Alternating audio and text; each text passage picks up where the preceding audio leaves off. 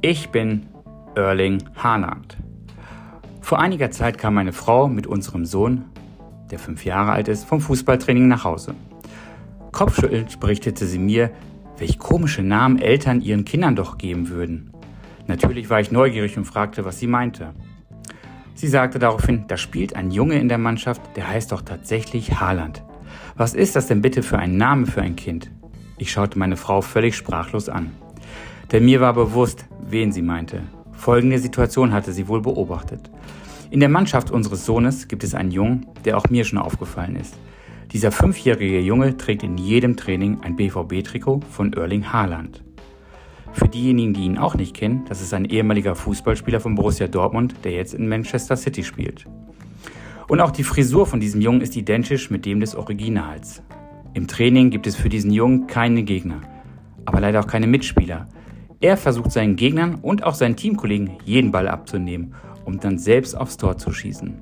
Nach jedem gelungenen Torschuss folgt ein einstudierter und lautstarker Original Erling Haaland Jubel. Aber auch andere Gesten und typische Tricks seines Idols werden immer wieder versucht umzusetzen.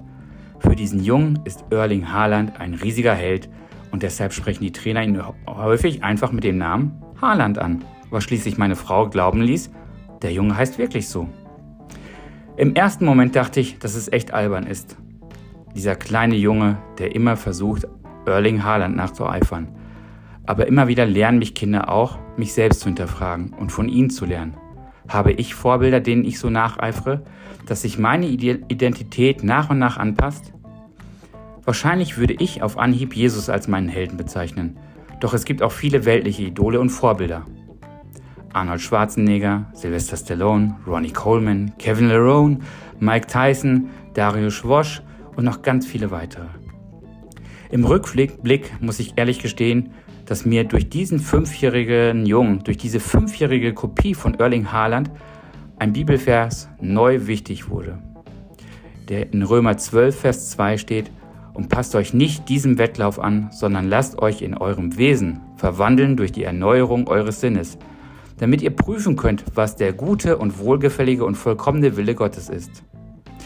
Mein Wunsch ist es, dass sich die Menschen am Spielfeldrand meines Lebens fragen, wer sein Kind heute noch Jesus nennt, wenn sie mich beobachten. Ich möchte nach und nach so verwandelt werden, dass die Identität von Jesus immer mehr meine eigene wird. Sein Handeln, sein Denken, seine Liebe, seine Gnade, seine Geduld, seine Vergebung. Mir ist bewusst, dass ich das nicht erreichen werde. Genauso wie dieser kleine Junge mit großer Wahrscheinlichkeit auch kein zweiter Erling Haaland werden wird. Aber er hat diesen tiefen Wunsch und für ihn ist das eine Realität, die er jeden Tag aufs Neue versucht zu leben. Das will ich auch. Ich will Jesus ähnlicher werden. Deswegen sagt uns die Bibel, er muss wachsen, ich aber muss abnehmen in Johannes 3, Vers 30. Jeden Tag ein bisschen mehr wie Jesus werden und dafür etwas weniger Markus. Danke, kleiner Erling Haaland. Darin bist du mir ein absolutes Vorbild.